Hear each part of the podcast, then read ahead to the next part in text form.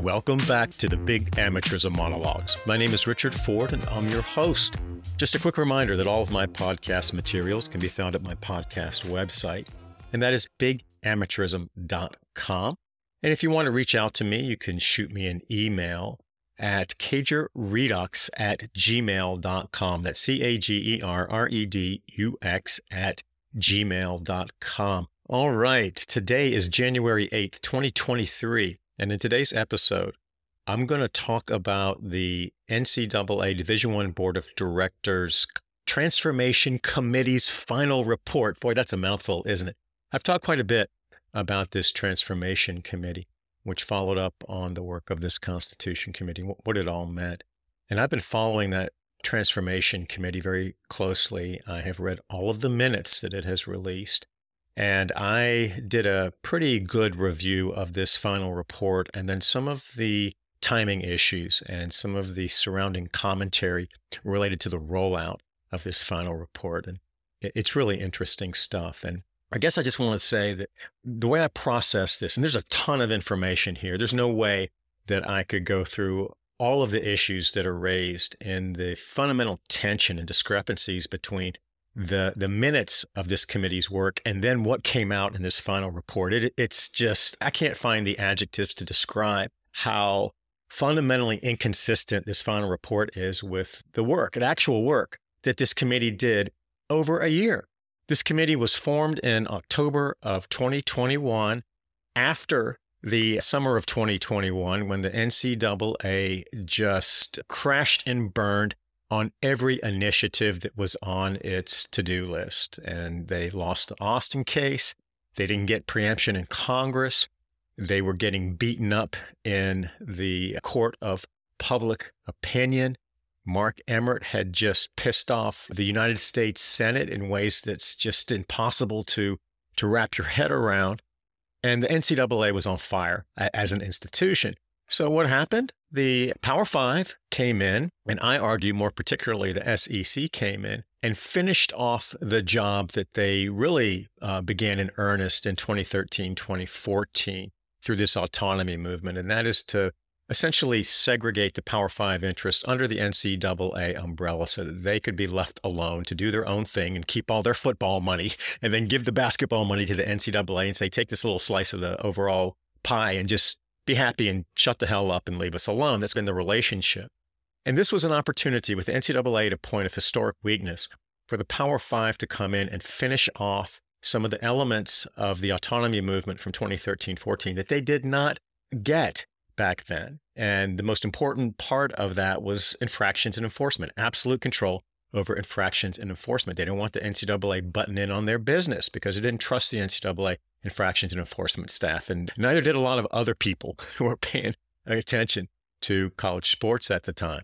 So in August of 2021, after the NCAA just dumped all its nil garbage at the feet of the institutions on June 30th, a day before six state name, image, and likeness laws were set to go into effect, Bob Gates became the face of this makeover and he uh, announced the launch of the Constitution Committee, and they were going to align responsibilities and authorities and remake governance at the NCAA. And they came out with a Constitution. I've talked quite a bit about this, and I guess I should say, rather than going into all the details of this Constitution Committee and this Transformation Committee, I'm just going to give you some of the episodes that I did. I really did a series on this, and I think it's really important. If you really want to understand what is going on right now, you have to understand all these important pieces of the puzzle and what happened from the summer of 2021 into the fall of 2021 and then into 2022 is really important in understanding where things sit right now from a regulatory standpoint. So let me just take a second to identify some of the episodes that I did. Let's see. In August of 2021, I did episode 50 titled The Unbearable Lightness of NCAA Responsibilities. And then the next episode, episode 51, was titled The NCAA's Limited Authorities Myth. And that those episodes were built around Bob Gates' initial framing of the issues for this Constitution Committee when he announced that in, in early August of, of 2021. And he said, look, The NCAA is in a battle for relevance and it has to align its responsibilities and its authorities. And that was a bit of a stretch, as I just explained in those two episodes. And then, as this Constitution Committee really began its work and they started to put out work product, and then we're heading into the fall and winter of 2021 and then into January of 2022 when the new Constitution was ratified. I did a series of episodes uh, beginning let's see, with episode 71, I titled that Committees, Omertas, and Big Time Football Power Plays. And that was in November of 2021. And then I did several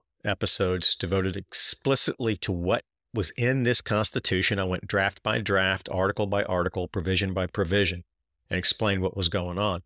And relevant to this transformation committee, which was formed in late October of 2021, along that timeline, I did episode number 78 titled The Division 1 Transformation Committee. The Power 5 claimed the iron throne of college sports regulation. And then in January of 2022, after this constitution was ratified, I did episode 97 titled The New NCAA Power 5 Autonomy 2.0. And I go in detail comparing exactly how the Power Five explained to the NCAA what it was seeking in 2013, 2014 in autonomy, uh, and laid that side by side with what happened through this Constitution Committee and then this Transformation Committee. And the themes and the substantive goals were virtually identical. It is really eerie how consistent these were. And I pointed out that Greg Sankey, who is in the middle of all of the transformation that's going on. And he's the Don. He's the, the godfather of big time college sports now. And I'm going to talk quite a bit about him in a little bit here in this episode. And as we know, Greg Sankey is the commissioner of the SEC and now is wearing so many hats it's hard to keep up with. But back in 2013 14, Greg Sankey was the associate commissioner of the SEC. He is now the actual commissioner. And he was credited back then as being the brains behind this autonomy movement and the separation of Power Five football interests from the rest of the NCAA. And this is all a football show, and I've talked about that and its historical underpinnings. That is uh, as true today as it was in 2013, 2014. This is a football show, and it has an SEC flavor. And this constitutional makeover and this transformation committee run through SEC interests, particularly the transformation committee. And Greg Sankey is the co chair of the transformation committee, along with Julie Cromer, who is an athletics director from a group of five school, kind of a junior varsity FBS conference and school. I'm going to talk about both of them here as we discuss what this final report looks like and, there are three important similarities between what happened with autonomy in 2013, 2014, and what's happened here in uh, 2021 and 2022. First, you have both of these power plays wrapped up in dishonest concern for athletes' rights and athletes' interests. And it's all about improving the lives of student athletes. And I'll go through some of the ridiculous provisions that they threw into this final report that they claim are new and important benefits for student athletes. But back in 2013, 2014, the NCAA was reeling. It was under assault in federal court in the O'Bannon case. It was under assault in the Northwestern unionization attempt. It was getting beaten up for missteps in the infractions and enforcement process. They were just at a low point, and the Power Five wanted to try to show the public that they really were serious about moving the big time college sports model into the 21st century.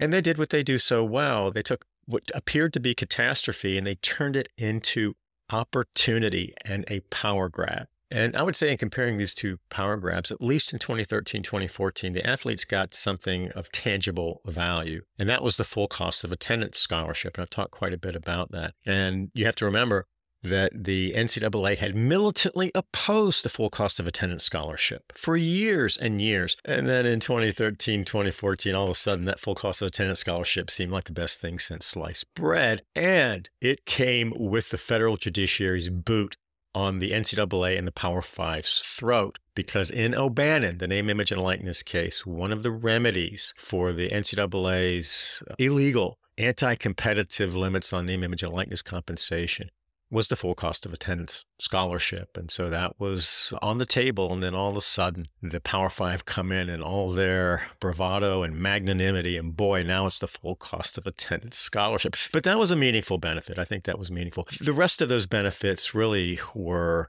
not that helpful to the athletes. And they were things that people had been talking about for a long time because the NCAA's refusal to provide them was such an injustice, like enough food for athletes to be able to go to sleep at night without being hungry. The NCAA used to limit the amount of food that athletes could get. And that was one of the things that was included in autonomy. Taylor Branch, the civil rights historian who has commented on big time college sports, he testified at a hearing in 2014, which really was the predicate for the autonomy public relations campaign. And Mark Emmert showed up to the Senate Commerce Committee trying to make the case for autonomy as a surrogate for the Power Five. There weren't any Power Five representatives there, no Power Five university presence. There's Mark Emmert carrying the Power Five's bags, and as he was so good at doing. But at that hearing, Taylor Branch testified, and on these benefits, these new benefits that were supposed to come with autonomy, Branch characterized those as tips that a waiter might get.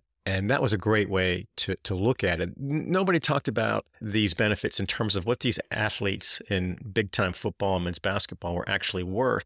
It's what they didn't have before, and what they got that they didn't have before really didn't rise to the level of more than tips that a waiter might get. With this transformation committee, the garbage that they've thrown in as new athlete benefits doesn't even rise to the level of a tip. And what's happening right now has an additional motivation, which really didn't exist in 2013 and 2014. And that is that the NCAA and the Power Five, the SEC, and Greg Sankey and all their surrogates want so desperately to shut down the athletes' rights movement through protective federal legislation. That's all they can think about. They have had a monomaniacal focus on that. And from the very beginning of this constitutional makeover in the Transformation Committee, when the Democrats controlled the Senate, remember we had that flip in the Senate in 2020, in the midterm cycle in 2020, and the Georgia special elections in 2021. So the NCAA and Power Five have been looking to the midterm elections from 2022, the ones that just occurred, praying for a Republican controlled Senate so that they could just steamroll through Congress a federal bill that would end the athletes' rights movement. So they've been in a time management game, and through the best lawyers, lobbyists, and public relations people on the planet, the NCAA and Power Five have had a pretty sophisticated clock management campaign, really going back to 2019 where they were trying to get these three crucial federal protections and immunities. They wanted to eliminate states from the regulatory field through preemption, which would allow only the federal government to regulate in college sports for all intents and purposes. Second, they wanted absolute antitrust immunity that would take federal courts completely out of the regulatory field. And they wanted retroactive antitrust immunity as to name, image, and likeness to get rid of this house suit, which poses a huge financial threat to the NCAA. And the third thing, and this is the most unconscionable because all this was rolled up under the banner of name, image, and likeness. And this third thing has absolutely nothing to do with name, image, and likeness. And that was a declaration from Congress that athletes cannot, as a matter of federal law, be deemed employees of their institutions. And I've talked quite a bit about that, but that was designed in large measure to prevent athletes from organizing as laborers because in order to form a union or have any rights under the National Labor Relations Act, you first have to establish that your employees in the NCAA and the Power Five have drawn that line in the sand and have militantly defended that no employee line. That's what this is all about. So when you look at the timing of this transformation committee's work, and the timeline that changed. It's morphed a little bit. Originally, they were going to have their work done by August of 2022, and then that stretched into January of 2023. Why is that important? Because that follows almost precisely the timeline for the midterm elections in 2022 and then the new Congress in 2023. So, this transformation committee campaign is dissimilar from the autonomy movement in that it's not really designed to provide meaningful new benefits that are going to turn the pressure down from external regulators. It is a promise and delay campaign. It is promise all these wonderful things and this transformative change. And they just trotted that out and led everybody to believe through all this fluffy rhetoric that was running through their high priced public relations firm, that they were really doing some important work here. And that simply was never the case. And now that the Power Five and the SEC have to find a new strategy in Congress, they have to just fold the tent on this transformation committee they didn't get to the point they wanted to. The promise and delay campaign didn't take them to the Congress that they wanted. So, this final report, in my judgment, is just a, a merciful death of a meaningless committee. But the reason I want to talk about it is that it is so important to understand how profoundly dishonest these people will be in order to disguise now what they're actually trying to do behind the scenes because their campaign in Congress hasn't changed one iota. And one of the really important misleading features of this report is that it suggests that they are open to having a dialogue with stakeholders and with Congress where all options are on the table. And that is a big, fat lie.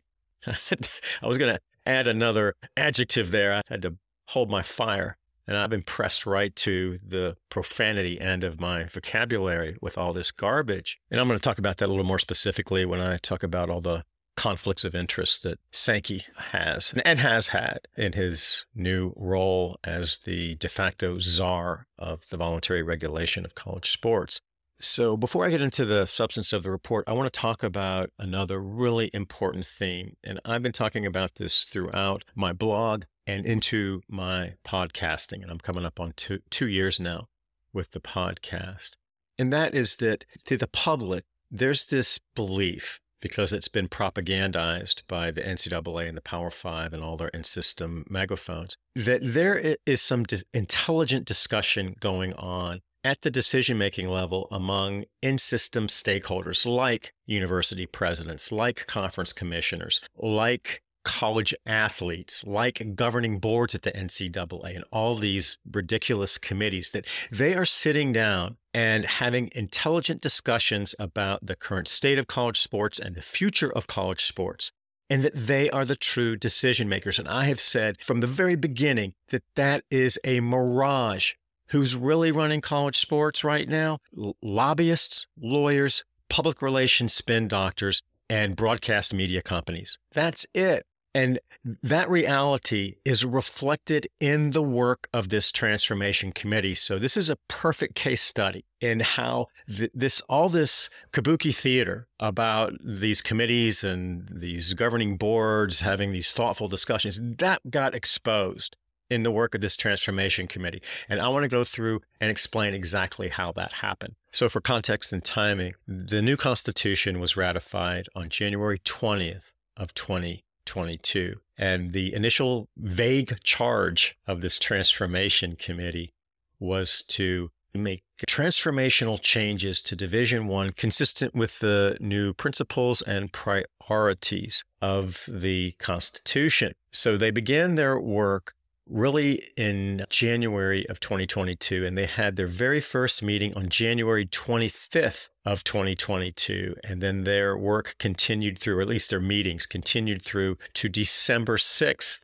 of 2022. And in between, they had weekly meetings, not quite weekly, but they had a good number of meetings. I think it was around 35 ish. But that first meeting was pro forma. The first substantive meeting that this committee had was on, and I'm flipping pages here, so I apologize. My dog eared, tabbed, and highlighted set of minutes. But that was really on February 1st of 2022. And there were a couple of very important things that happened. One was that the Transformation Committee said that it was going to be looking to the NCAA's Infractions Process Committee to help it form its thinking on infractions and enforcement. And that was one of the primary points of emphasis throughout the Transformation Committee's work. There was very little about that in the final report. And I think the reason for that is that by relying on this Infractions Process Committee,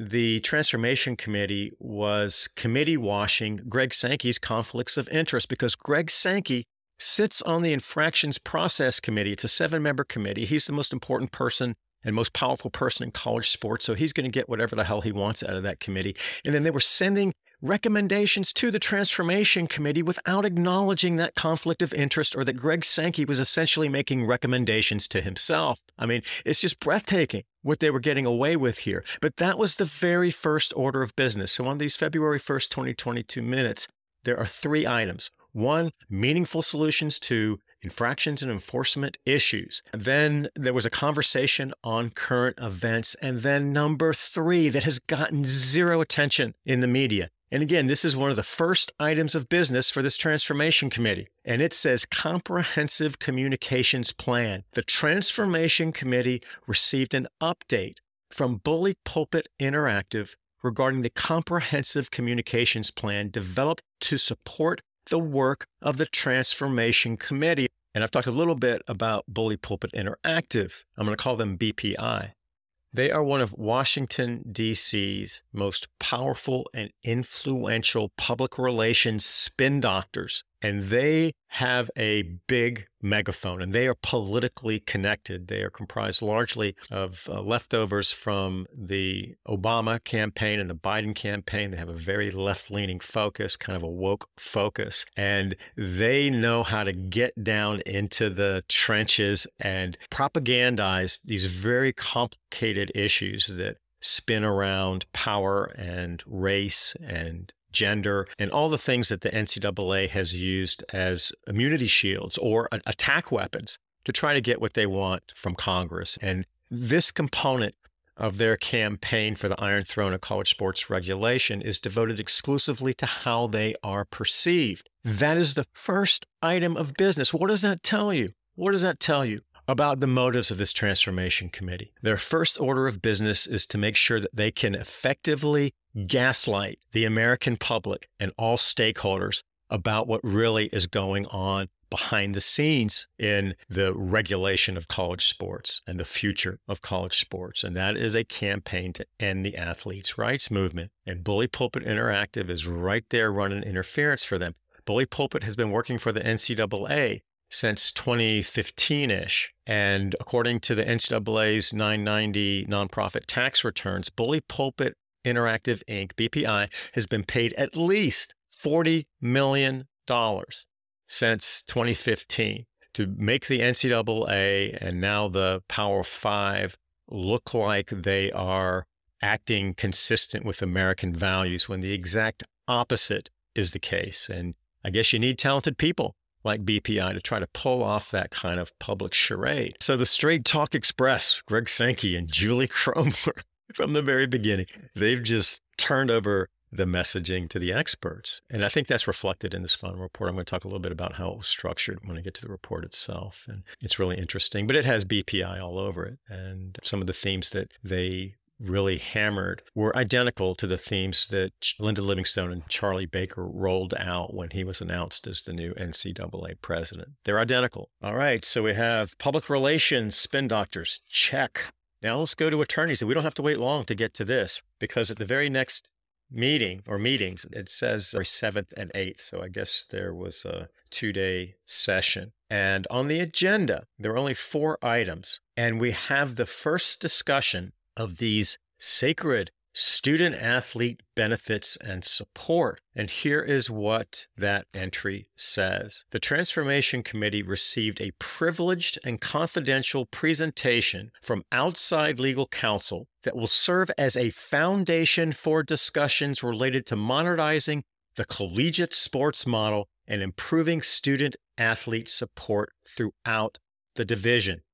the very first reference to these athlete benefits that they put front and center in this final report runs through the lawyers. And the reason that any discussion about additional athlete benefits is going to run through the lawyers and later the lobbyists, as I'm going to explain. But initially, through the lawyers, is that the NCAA doesn't want to do a damn thing on meaningful additional benefits unless and until they get absolute federal protections and immunities that would allow them to do nothing. And we're back to the very problem we had with the voluntary rules changes on name, image, and likeness. The NCAA was putting that out as a carrot and it became a Trojan horse for a justification to go into Congress to ask for these three important protections and immunities that would end the athletes' rights movement. They had no intention of changing any rules voluntarily on name, image, and likeness. And remember, the NCAA came up with this ridiculous excuse for not following through on voluntary rulemaking, which they had been promising since 2019. They suspended their nil rulemaking just before the January NCAA convention in 2021 because they said that the Department of Justice was telling them that there were some antitrust issues with the way that they had put together their name, image, and likeness legislation. And that was a ruse. That was a dishonest ruse. And the head of the antitrust division at that time, who was communicating with Mark Emmert, said so in a podcast interview. He said that the NCAA's suggestion that the Department of Justice had instructed them to stand down on voluntary nil rulemaking was false. But the NCAA brazenly put it out there, and they're still putting out that propaganda. They're still falling back on that crutch about why they didn't follow through on what they said they were going to do. And the true reason that they didn't do anything on voluntary rulemaking with NIL is that they thought they were going to get absolute antitrust immunity in the Alston case, which was headed towards the Supreme Court. And then they also were trying behind the scenes to get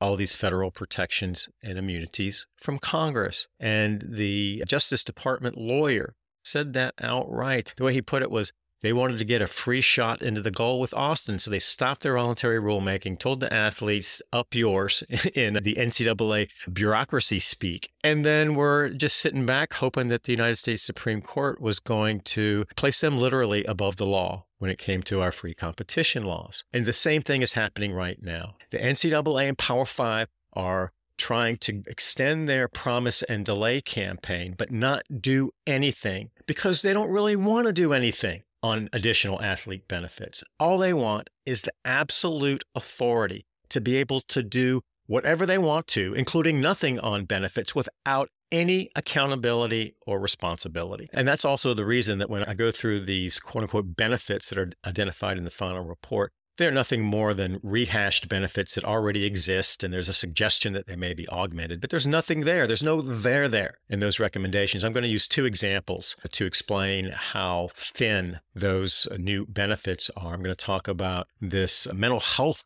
benefit that they've been championing, and then also I want to talk about this degree completion program they put out there. They're suggesting that both of those things are new. They are not even close to being new. All right, so now we've got the public relations people on board. Now we have the lawyers on board. And I'll just say this that that cryptic explanation of athlete benefits is pretty much the form that you see throughout the minutes. There is very little discussion about these specific things that they threw into this final report. And I went through and just tabbed all of the references under this heading uh, throughout the minutes on the, let's see, what do they call it? A student athlete benefits and support. They, they throw that into most of the minutes, not all of them. There are a good number of minutes where they don't even talk about athlete benefits and support.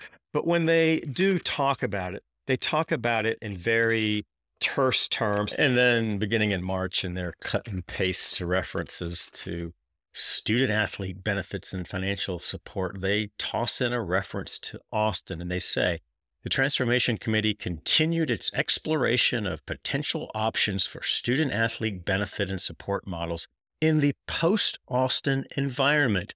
Discussions focused on support to student athletes as well as possible minimum standards for Division 1 membership. The committee will revisit the issue during its next meeting on Tuesday, March 8th. What the hell is the post Austin environment? What do they mean by that? And what influence does it have on their provision of student athlete benefits and financial support? We don't know. And they use that tactic of kicking the issue down the road, kicking the can down the road. And we're going to talk about that at the next meeting.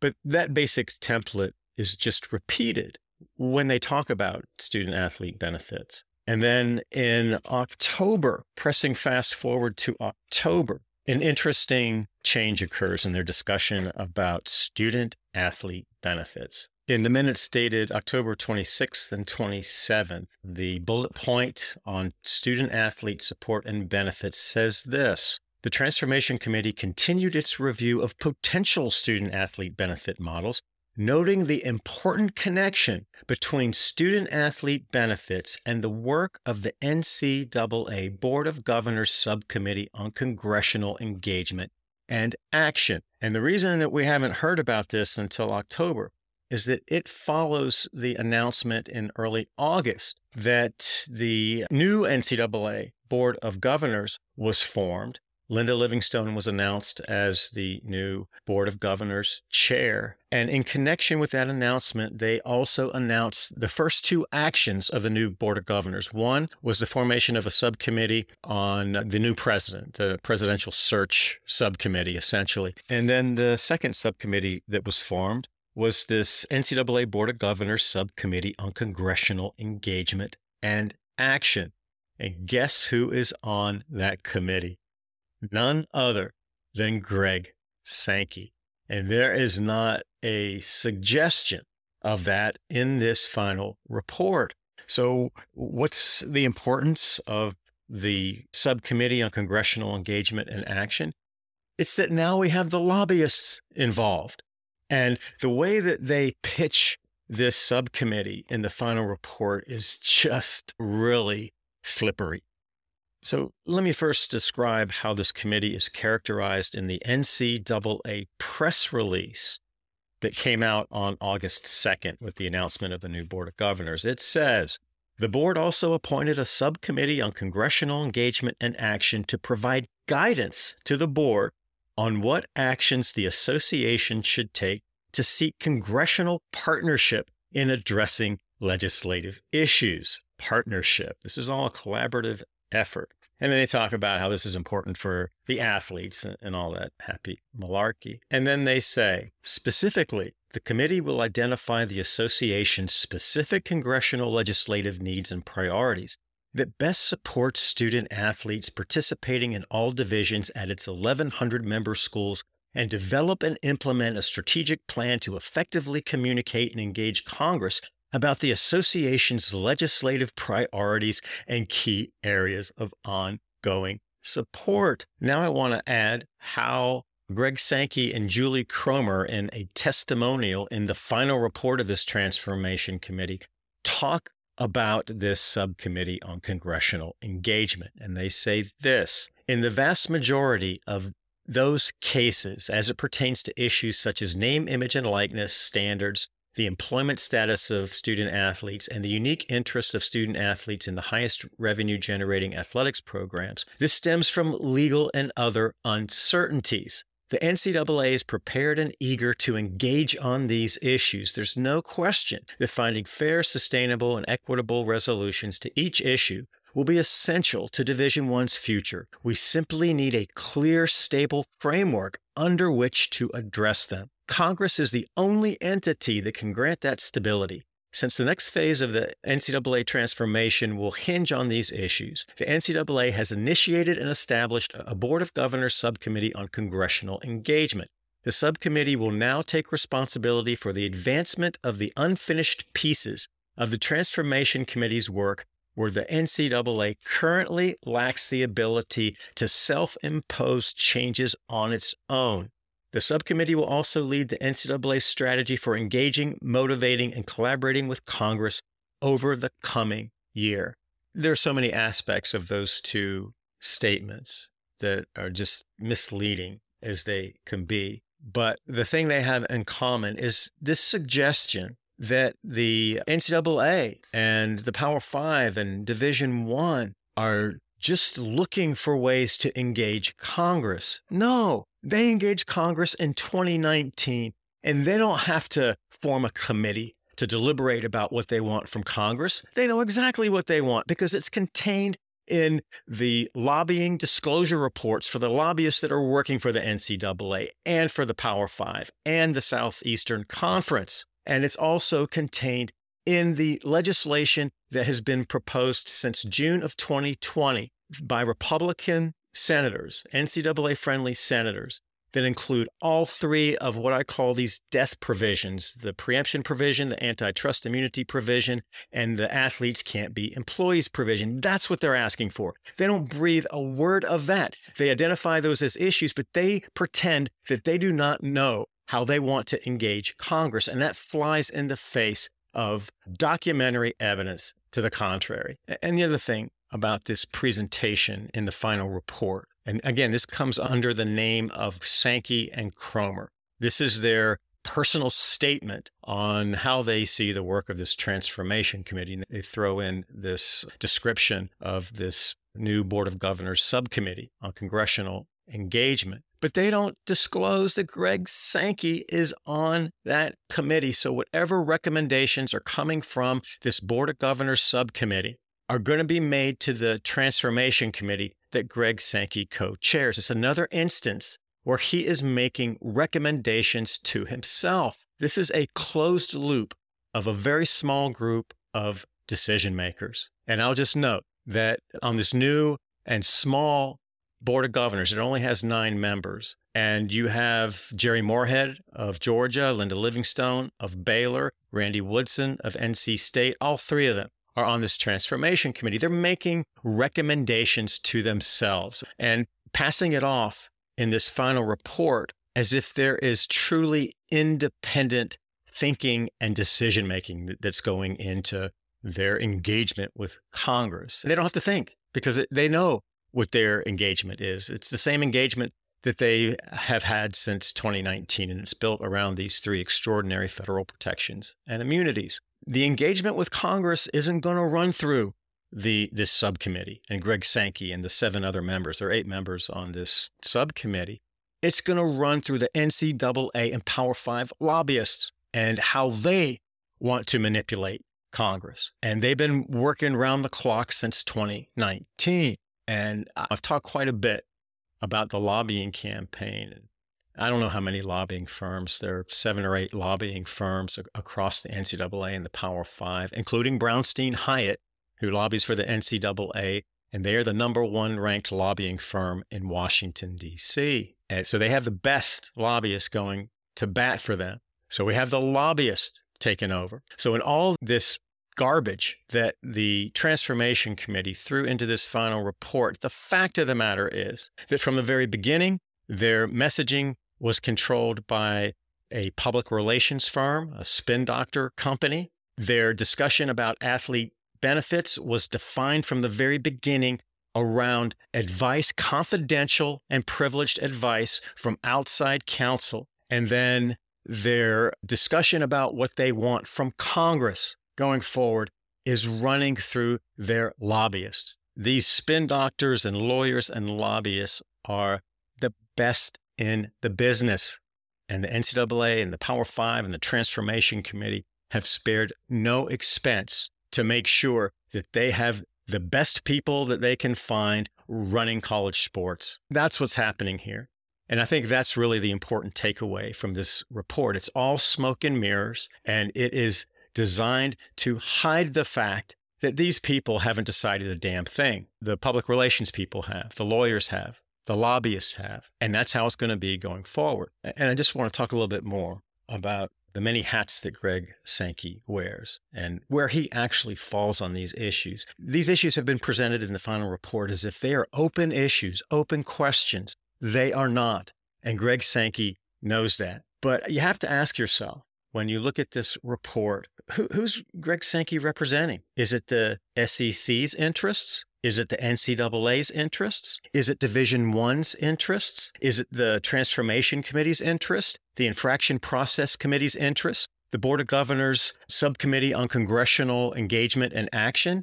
Those interests? What interests is Greg Sankey representing? And I don't think, particularly when it comes to his role as the commissioner of the SEC, and then these new roles that he has in the NCAA governance and committee structure, I don't think that you can wear all of those hats at the same time. And there's no discussion about that. There's no disclosure of that. Nobody in the media is asking those questions. And I think that just speaks to the sad state of media more broadly. This isn't just a sports media issue. But it was interesting in the rollout. I was going to talk quite a bit about this, but I don't want to waste a lot of time on it. But in the rollout of this final report, the NCAA had sent a preview to a reporter who's among the small group of reporters that we always hear about when the NCAA wants to get its propaganda out into the public domain. Uh, but I think there was some narrative washing going on here because what you heard from the media, and it started with an AP reporter then that story was picked up by ESPN verbatim. And it wasn't until later on January 3rd that the NCAA first put anything out on its website. How does that happen? It can only happen if there's coordination with those news outlets that wrote about it earlier in the day. And what did this journalist put out on, uh, through the Associated Press? A headline that had very little to do with the actual work of this committee.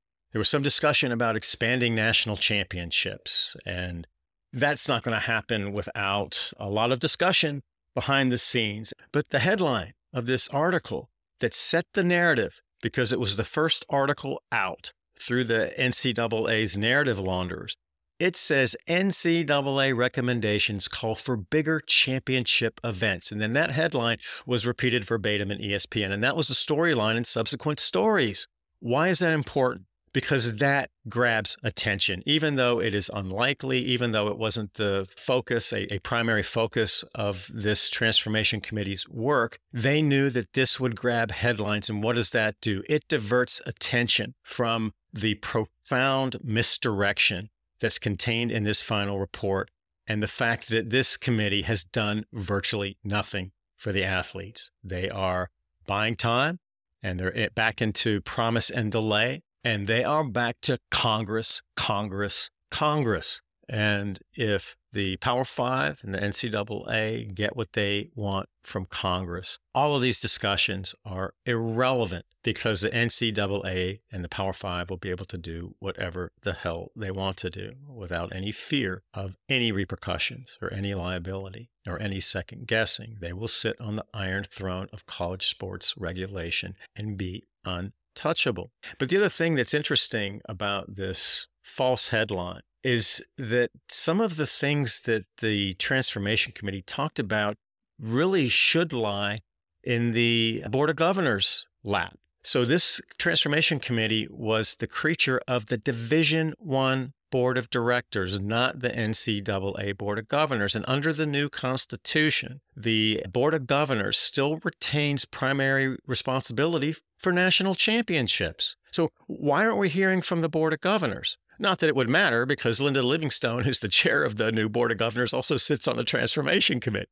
Again, this small group of powerful decision makers that operate like a star chamber. But there was no suggestion about what the transformation committee's jurisdiction was, and they're issuing edicts. They were also talking about a new revenue distribution formula. They were talking about trying to find some way to get some money to lower level division 1 who might struggle to pay for some of these new things that are in uh, the final report. I don't think that's going to be a big issue. But then you also had a discussion about changing the allocations to divisions two and, and three. And how in the world can the division one board of directors speak to that? That is an association wide issue.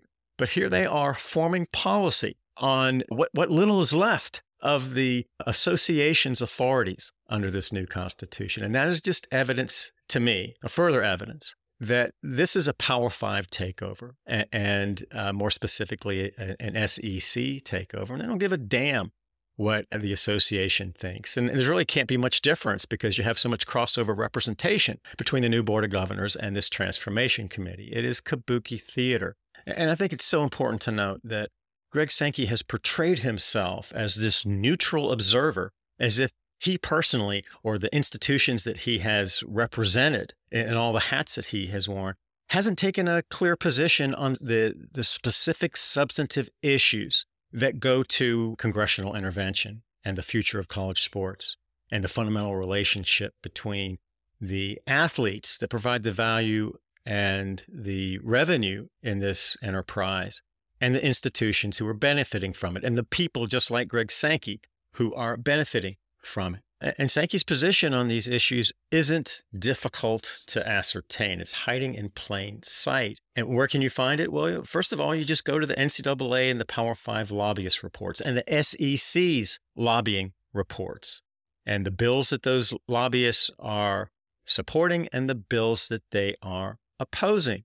And the bill that most of these lobbyists have latched onto is Jerry Moran's bill that he put out in February of 2021 that would end the athletes' rights movement. It has the three death provisions in it. And on the backside of that Moran bill, it's all over for the athletes. And then they oppose the athletes' Bill of Rights. Greg Sankey knows that. Then we also have the notes from the Power Five's meeting in December of 2019 on the very front edge of their offensive campaign in Congress to get these federal protections and immunities under the banner of name, image, and likeness. And the Power Five power brokers held this secret meeting to lay out their blueprint for their campaign in Congress. And so you had all Power Five university presidents attending that meeting. You had all the Power Five conference commissioners.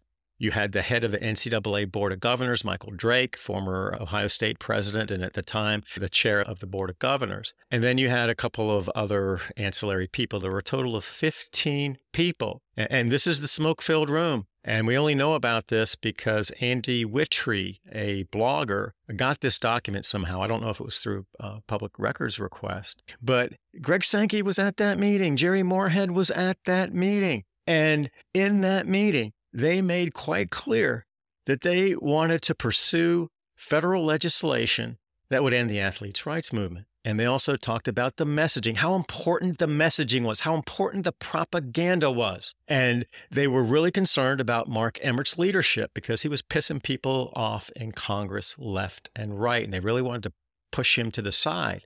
And remember, this is in 2019, but that's not how Mark Emmert rolls. He just uh, threw himself and his ego at Congress. And I think that was a good thing ultimately for the athletes because I think if somebody else had been the messenger other than Emmert, maybe the NCAA and Power Five get uh, favorable protective federal legislation before the flip in the Senate while the Republicans controlled the Congress in 2020. But Greg Sankey knew exactly what he wanted. And from the very beginning, he knew exactly what he wanted. And then we had the uh, Power Five Conference Commissioners' joint letter to Congress on May 23rd, 2020. And in that letter, all five Power Five Conference commissioners, including Greg Sankey, laid out their case, independent of the NCAA, for why they needed all of these federal protections and immunities preemption of state laws, a- absolute antitrust immunity,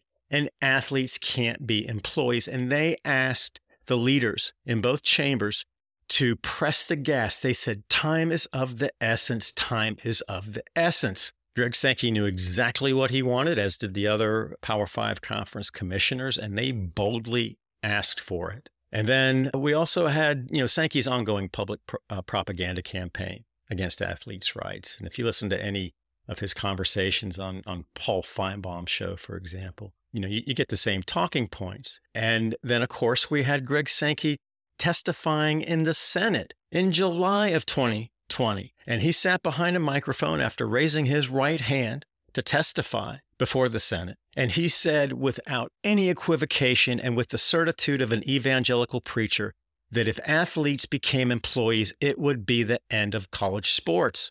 And he was there to support the NCAA and Power Five's legislative campaign to get the three death p- provisions to kill the athletes' rights movement. And then you've had Sankey joining in with the new SEC voices, such as Nick Saban, and then senators from SEC states, such as Roger Wicker, Republican from Mississippi, Tommy Tuberville, Republican from Alabama, to make the case that this name, image, and likeness market's out of control, the Wild West, and we've got to put the genie back in the bottle. And the only way that's going to happen is through protective federal legislation. And then most recently, the SEC filed a friend of the court brief in this Johnson case that I've talked quite a bit about. And that is the case that is now in the Third Circuit. And the sole question that's been presented to the Third Circuit on an interlocutory appeal, a special appeal to get this single issue addressed, is whether or not athletes can be employees under the Fair Labor Standards Act. And the defendants are a number of schools and then the NCAA. The SEC is not a defendant, but they marched in and they filed a friend of the court brief to make clear that they will fight to the death this line in the sand they've drawn that athletes cannot be employees. So, all these things make quite clear to anyone who's paying attention that we know exactly how Greg Sankey feels about all these issues. And the suggestion that he just wants to just put these issues on the table for the first time and talk about this in a productive way for the benefit of student athletes is, is ridiculous.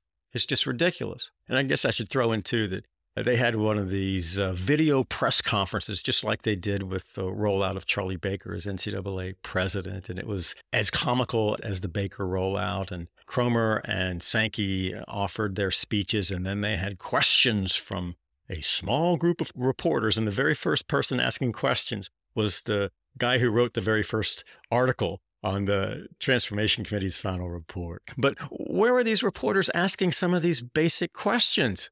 I mean, these are the questions that just leap off the pages of this report if you've been paying attention. And these are smart journalists. They, they know these issues, they know where Greg Sankey stands. But this was a dog and pony show. And that's part of the problem here. And that goes really to, to the heart of the challenge that the athletes face in trying to get their message on the table. They are fighting not just the, the schools and the conferences and the NCAA and the broadcast media companies. They're fighting the, the media, not just the sports media, but the mainstream media. And they have bought hook, line, and sinker into the NCAA and the Power Five, now the SECs, and Greg Sankey's BS. So uh, let me talk a little bit about this final report. First, let me just talk about how Bully Pulpit Interactive put this thing together.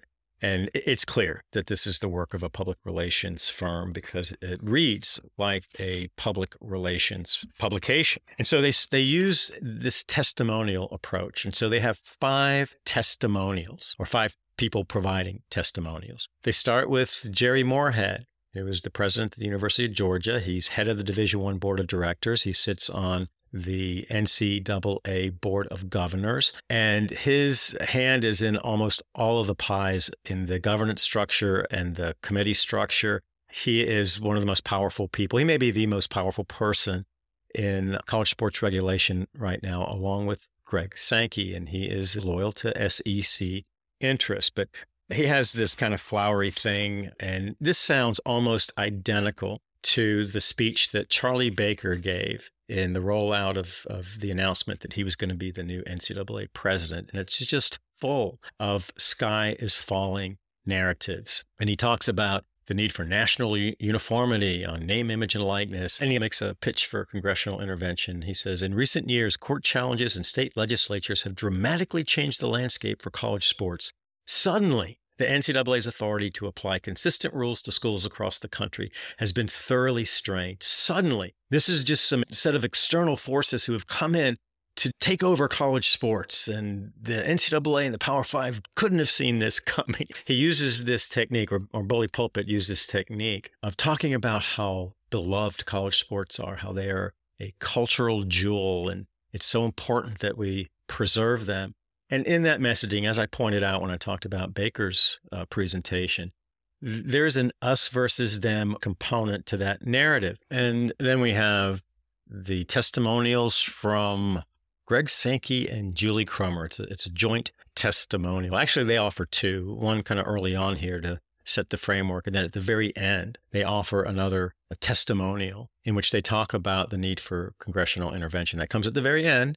It was not at the the very beginning. But it's just as flowery and just as misleading as the one that we uh, saw from uh, President Morehead. And it's all talking points and all the wonderful things they're doing for athletes. And then the third testimonial comes from, and this may be my favorite, comes from a gentleman named Kendall Spencer, who's identified as an attorney, member of the Division One Transformation Committee, and former track and field athlete at the University of New Mexico. And it is just an, encomium to his role as the spokesperson for student athletes. And I, I just want to talk about that for a second because Spencer is one stop shopping for the NCAA and Power Five because he's a reliable propagandist. And he's been portrayed as a student athlete representative. He is the only person on this 21 member transformation committee that has that designation. They don't have any true legitimate current or recently graduated student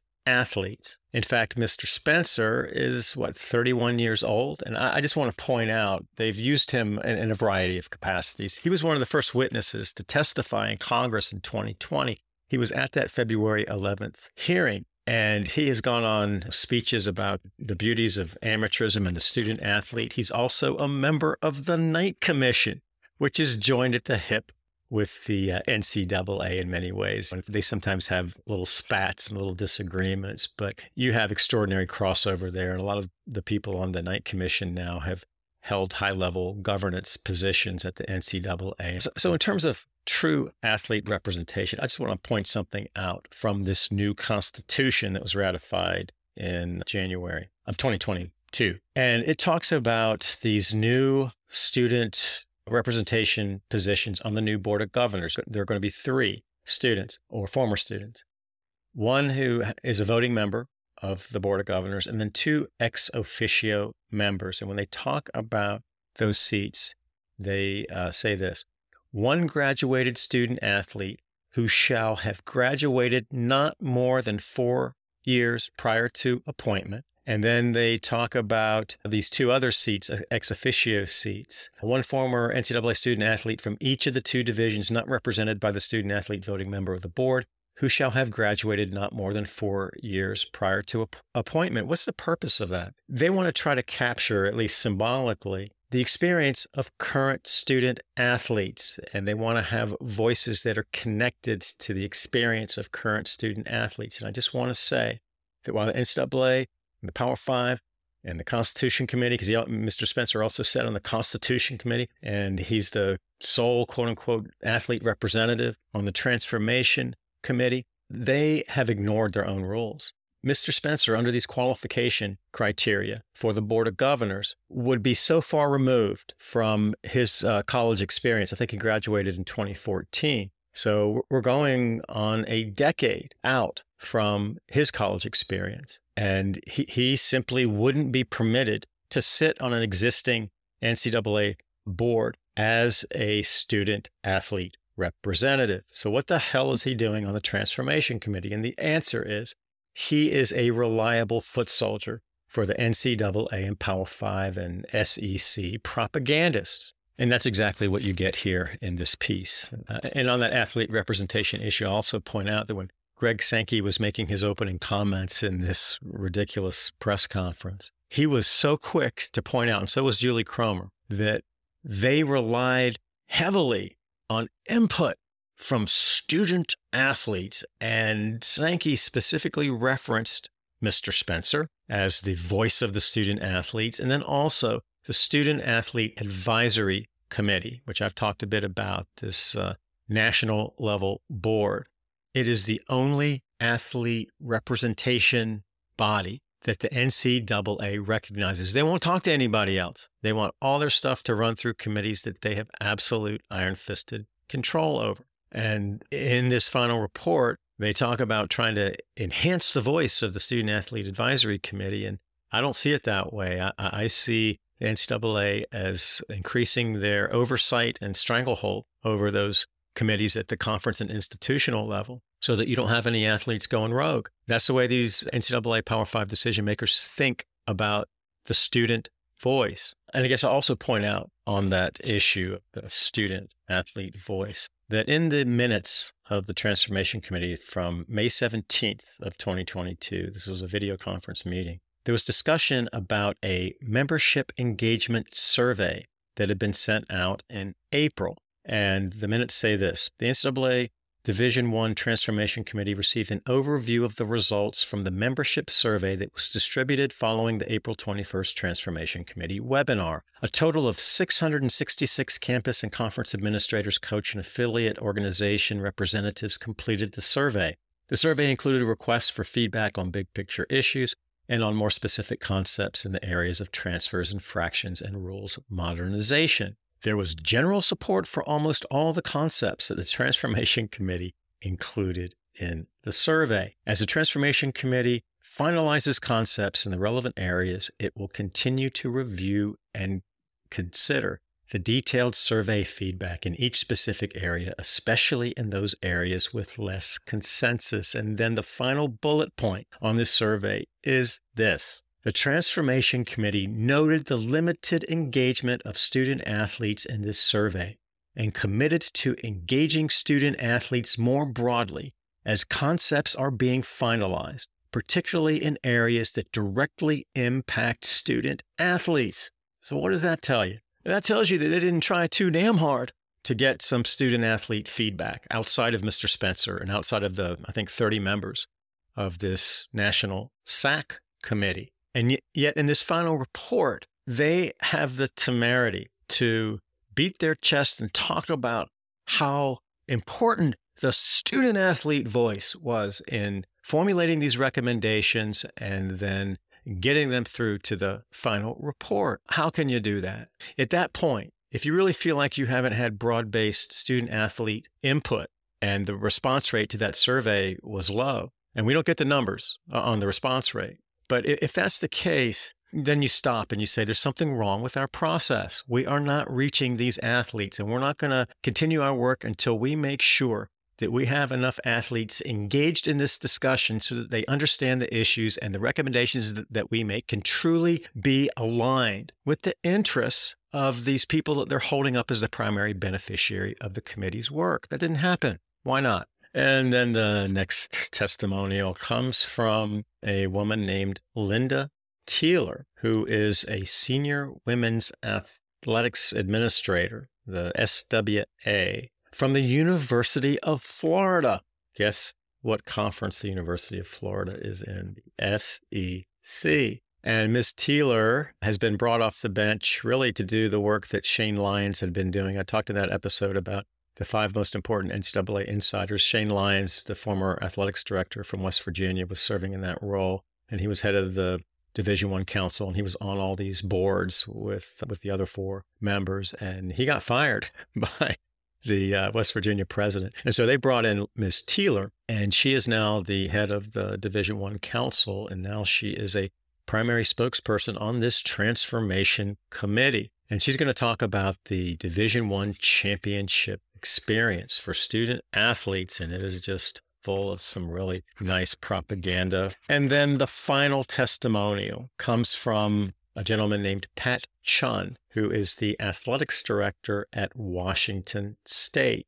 And his assigned topic apparently is infractions and enforcement. There's a br- very brief discussion about that. And it's really the, the last item here. It's not prioritized, which again is so misleading because infractions and enforcement was at the very top of the list from the very beginning of this transformation committee's work. And when you look over the body of this transformation committee's work, you read through all of the minutes, you synthesize the recurring themes and the pace of these meetings, you can see that the only truly specific recommendations where you get the fine print and you get the kind of language that could be legislation ready if the NCAA wanted to uh, fold those recommendations into actual legislation. That exists with respect to only three topics. And the first, and I think the one that got the most priority, was infractions and enforcement. And that's reflected by the very first set of minutes in the first substantive meeting where it was infraction process committee right out of the blocks and those recommendations going to the transformation committee. Again sankey reporting to sankey but that wasn't disclosed. And then you had uh, recruiting recommendations that had very specific very purposeful recommendations that could just be plug and play in a piece of ncaa legislation. And then the third thing were transfer rules And the language wasn't quite as specific on that, but their policy making and their thinking about policy making was really a priority in that uh, transfer discussion. So those were the three areas of priority. And Mr. Chun has been put out as the face of infractions and enforcement, which I've just find so ironic given the way that the formation of this committee kind of marginalized the Pac 12. And you don't hear anything from a Big Ten representative. I think there was only one, maybe, who was an athletics director at the University of Maryland you know, not a bread and butter Big Ten school. And Maryland's kind of an outlier in the footprint and the climate and culture. But you you have this coming from somebody other than Greg Sankey.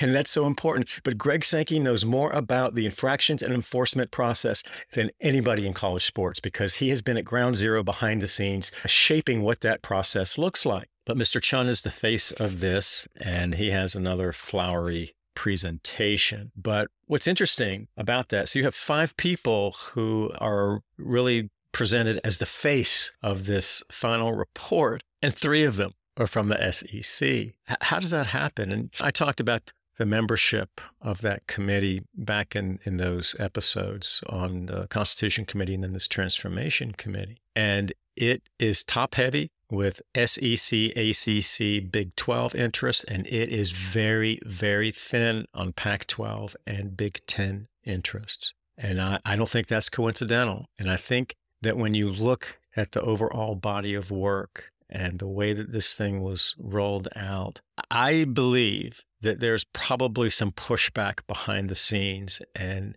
I hope that there's been some discussion about whether this work product is truly representative. And again, I don't think there's much there there. But the, the process and the voices run primarily through SEC interests. And you got Greg Sankey reporting to himself on two crucial issues the remake of infractions and enforcement, and then the future of college sports through congressional intervention. And that's Greg Sankey, start to finish. No disclosure of that in this final report. I've got so much more to talk about. I'm looking at the time here. And so I think I'm going to roll this discussion over to the next episode. And I'm going to talk about the quote unquote substance of this report and its specific recommendations and uh, break those down and, and just expose them for what they are. So, with that, I'm going to close this thing out. I want to thank you for joining. It's always an honor and a privilege to have you. And I hope to have you back for the next episode of the Big Amateurism Monologues. Take care.